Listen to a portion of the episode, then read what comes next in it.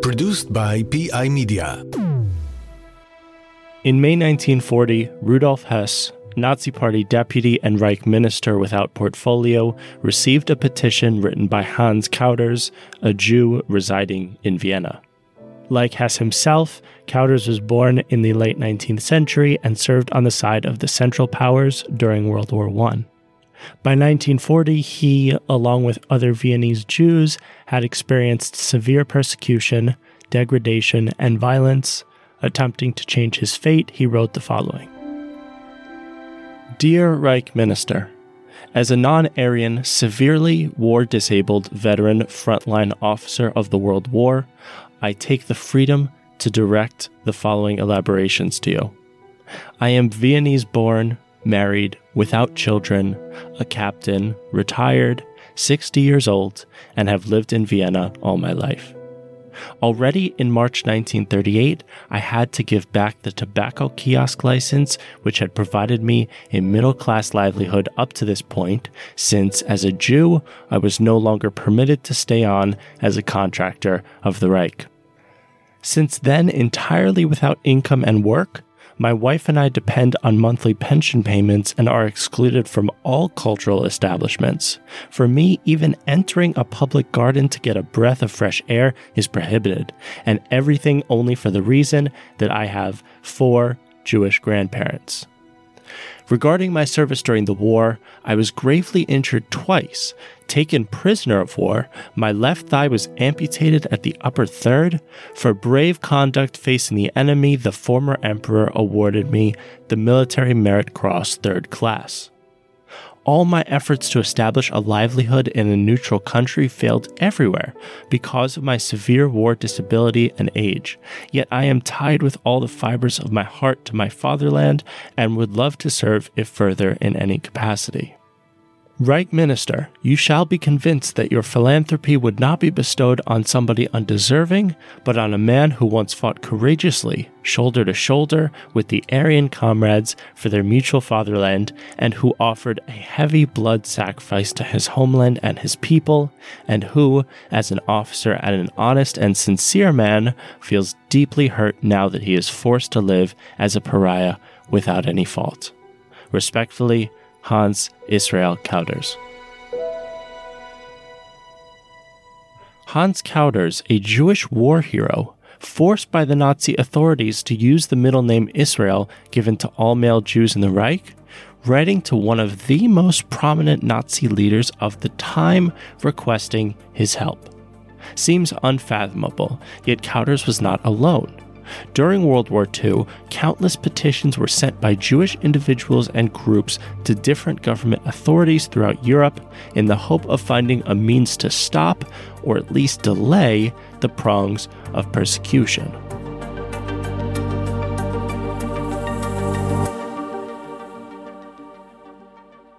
Welcome to On the Holocaust, a podcast from Yad Vashem, the World Holocaust Remembrance Center. I'm your host, Nate Nelson. During the Holocaust, the Nazi occupation of vast areas in Western, Central, and Eastern Europe brought a horrible predicament and imminent threat of danger to countless Jewish communities. Almost overnight, people found themselves facing the danger of losing their livelihoods, their dignity, their freedoms, and even their very lives. This danger was omnipresent and ever growing. Attempting to resist and combat it was a daily struggle. In this episode of our series, we'll examine the widespread phenomenon of wartime Jewish petitions. These entreaties carried urgent, desperate requests to cancel the classification of a person as Jewish, to lift certain dehumanizing penalties, or even to delay the deportation of a person to the camps in the East. Many petitions were sent in a race against time. A petition getting turned down could practically mean a death sentence. As surprising as it may seem, many Jews actually believed that they had the legal means to change the policies of a tyrannical regime and affect their own fate. Were Jewish petitions only a desperate plea, or was there something else to them? What can they teach us about Jews in the Holocaust? Helping us today to answer these questions is Professor Thomas Pegelow Kaplan, who, together with Professor Wolf Gruner, edited the book resisting persecution, Jews, and their petitions during the Holocaust. My name is uh, Thomas Pegelow Kaplan, and uh, I'm the director of the Center for Judaic Holocaust and Peace Studies at Appalachian State University, which is one of the public universities in the UNC system, so in North Carolina in the United States. Pegelow Kaplan's interest in petitions developed quite early in his academic career.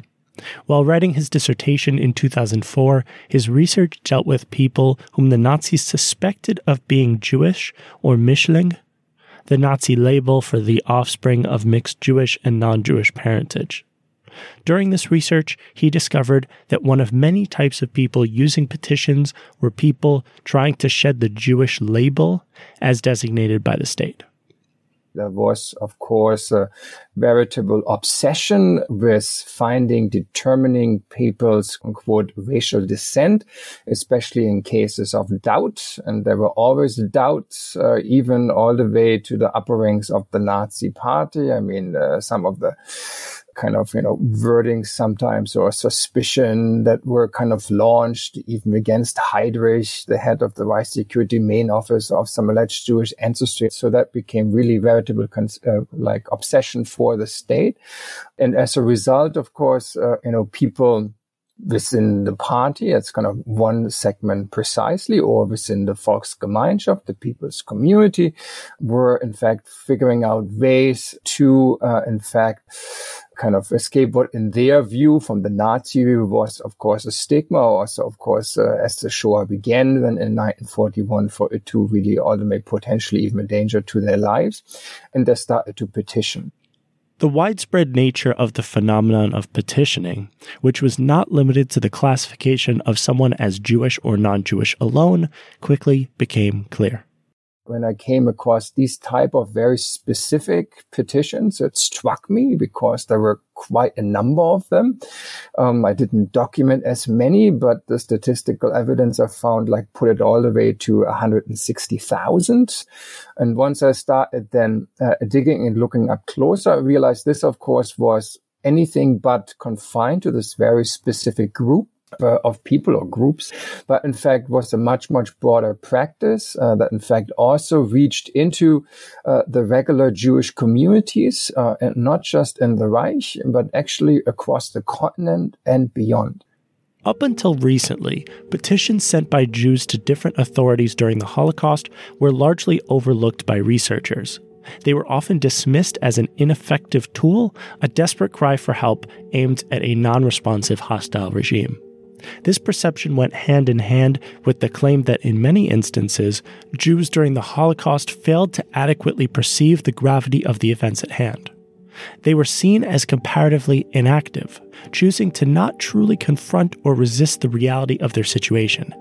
However, in their book, Gruner and Pegelow Kaplan, together with other researchers, show how, in fact, this is a rather simplistic understanding of Jewish resistance, one which misrepresents the complex reasonings for Jewish activity or inactivity and the true meaning of wartime petitioning.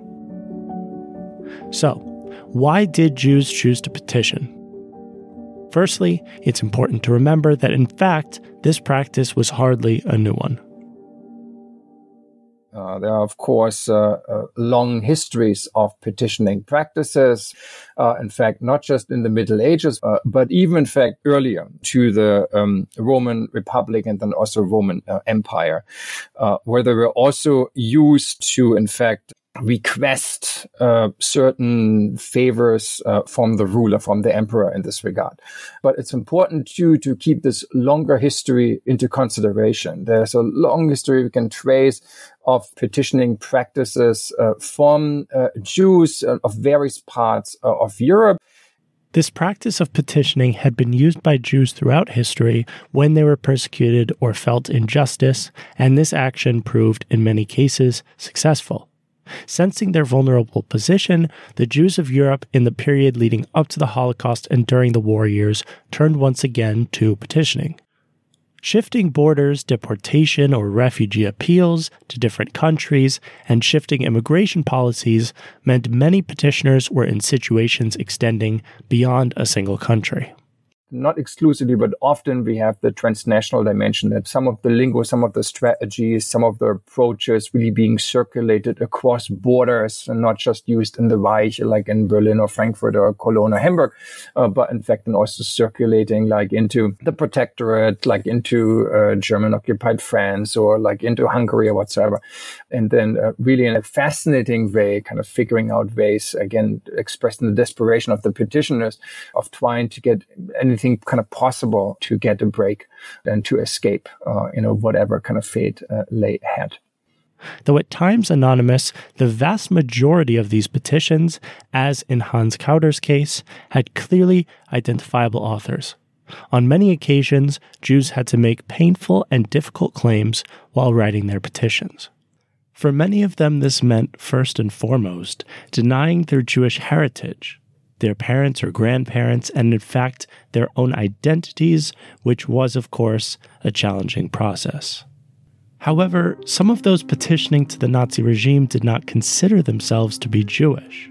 The Nazi Nuremberg laws decreed that every person with at least one Jewish grandparent was partially Jewish, Mischling zweiten Grades or Mischling ersten Grades. This meant that even some people born Christian and practicing Christian faith could be classified as Jews. This was the case of Walter Jellinek, a high ranking legal scholar born in 1885 in Vienna, who was registered as a Jew but was later baptized.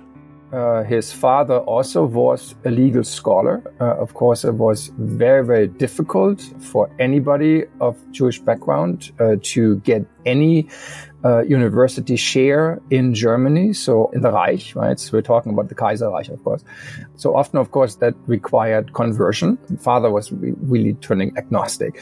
But once his own father, so Jellinek's grandfather died, um, who was a rabbi, the son decided then to have the his own son, so Walter, baptized uh, to give him more opportunities in this regard. Following his father's footsteps, Walter Jellinek became a leading legal scholar and gained an influential status in legal and academic circles. He started out his career by kind of co-writing, revising uh, the highly influential works that his father had produced, right, during the empire already. And then in the Weimar Republic, he started to make quite a career. Not to say that anti-Semitism disappeared, quite the opposite, but nonetheless, uh, a successful career. At this point, of course, uh, he had converted, right? He was a member of the Protestant Church, and he was actually even slated to take over to become so the, the rector of of the Heidelberg University. This, of course, no longer came to pass after 1933. After his standing in the university and his place in German society was hindered by the Nazi persecution, he began sending out petitions to various Nazi officials, hoping to get exemptions from anti Semitic laws and eventually even trying to cancel his classification as Jewish. Jellinek started petitioning and, you know, relatively kind of early on uh, already, 33, 34. He also was concerned about his children, especially his, his daughter wanted to study at university and of course would have also barred if that overall racial classification of Jellinek as a quote unquote full Jew by Nazi law and standard would be upheld. So he started petitioning, um, first uh, at the local level, right? So the university, then of course to the Gau, uh, then uh, of course, to the Interior Ministry and eventually figuring out uh, the distinct shifts and changes also in the legal system, of course, directly petitioning uh, Hitler, because at this point uh, we have, uh, of course, the rise, you know, of the prerogative state. So we have a petition. Then, of course, um, Hitler didn't decide on it. Very likely that he ever read it. Uh, so then the various officials there were working on the case. Now, of course, in his case, it took all the way to 1941. So we're talking about an excessively long time. Jellinek's background as a leading legal scholar helped him carefully navigate the Nazi legal justice system and make his case vigorously to various agencies and bodies in the Nazi apparatus. Jellinek, in many ways, of course, is not typical because uh, he was a very prominent legal scholar. Uh, so he was not just reading the legal uh, discourses over petitioning. He, in fact, uh, also uh, was prior to the Third Reich uh, contributing to them quite distinctly, especially the overall question of petitioning as an individual right. He was continually tapping into these transnational networks I was alluding to was in the pre-war period even sending out, uh, paying. Of course, that was also you had the resources to do it, right? To have uh, folks go out, contacted, uh, you know, relatives, uh, also in the protectorate and elsewhere in, in, Hungary, to do research on the family, to sustain his um, bizarre sounding construct of the Aryan religious Jew. Since Jellinek's membership in a Protestant church and his father's conversion were not enough, he decided to make the case that his entire family was actually of secret Christian origin and only converted to Judaism in the first place due to religious persecution by the Catholic Holy Roman Emperor in the 18th century. The background was that the family had been forced to uh, convert uh, under Joseph II right? When they were given, I mean, so it was uh, supposedly like a Christian sect, and they were given the option under Joseph II, right, either to uh, convert to the true Christian religion, which of course was Catholicism from the view of the of the Habsburg, right, uh, dynasty, uh, or of course something else, go to Judaism, and so they opted actually for Judaism. So that was the distinct reasoning that you try to get support for. So in 41, it was decided it would be rejected, and he would be classified as Jewish by Nazi law. Uh, in his case, of course, again, that didn't end his petitioning. He was working at the local level, getting support from the mayor and all of it of Heidelberg, among others, where he lived.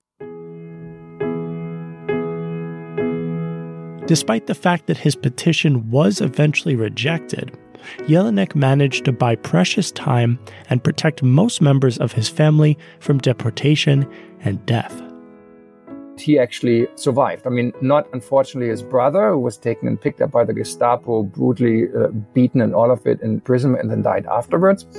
But most of the family members, you know, did.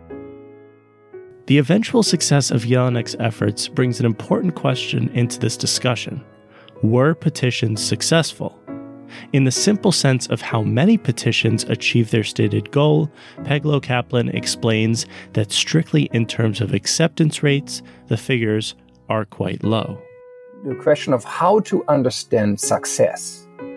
If the overall measurement is, you know, did the petitioner, you know, get what they wanted?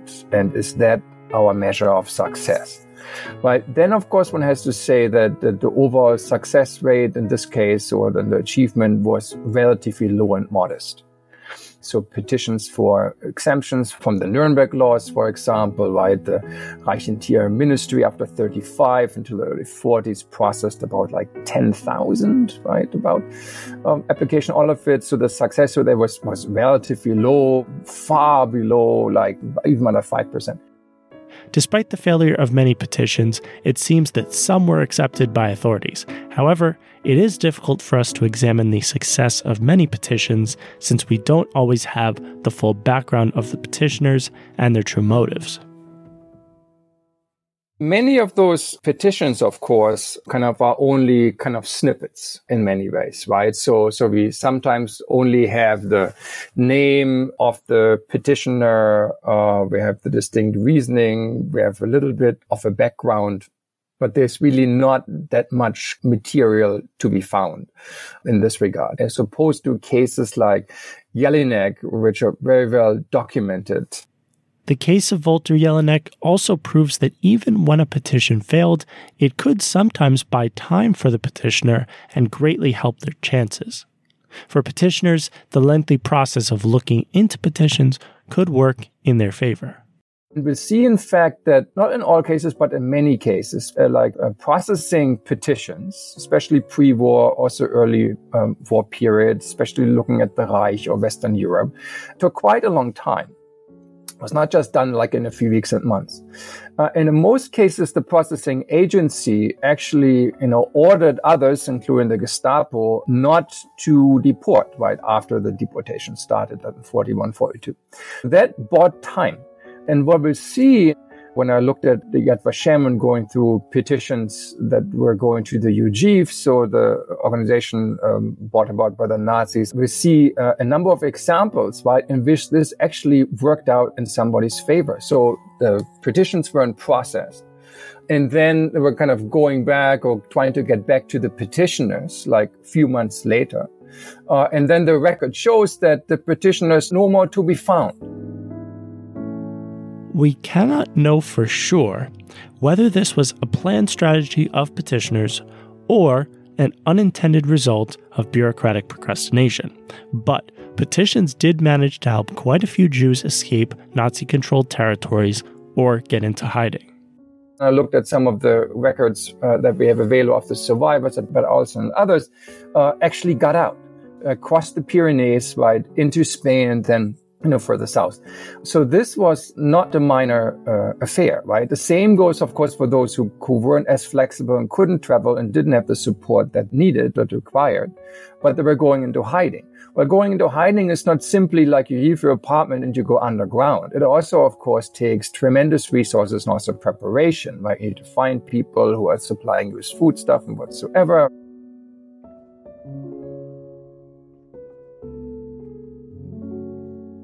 The case of Joseph Eppelberg, a Jewish refugee in German occupied France, imprisoned in the Drancy camp in the outskirts of Paris, also demonstrates at least some level of success. While Eppelberg was imprisoned, his wife sent out a petition to Nazi occupation authorities asking for him to be released due to his value to the Third Reich as a skilled worker in the fur industry. Documents from the 1940s clearly show that her efforts were initially successful and that Eppelberg was released from Drancy. So, and that got him off the hook got him released from Drancy. Uh, again, I haven't been able to find, and sometimes the spelling is also a little different. Uh, I didn't see any one of the two under the victims in any of the uh, comprehensive uh, collections we have, be it Yad Vashem or elsewhere, of the victims of the Shoah. Doesn't mean that, that he didn't perish in the end, but at least at this point, I can't establish it. There's a chance, and again, uh, that, that he got out and sometimes into hiding. As for Kauders, the World War I veteran who petitioned Rudolf Hess, we know that he was deported from Vienna to Theresienstadt on September 10, 1942, where he most likely perished, his pleas for help left unanswered.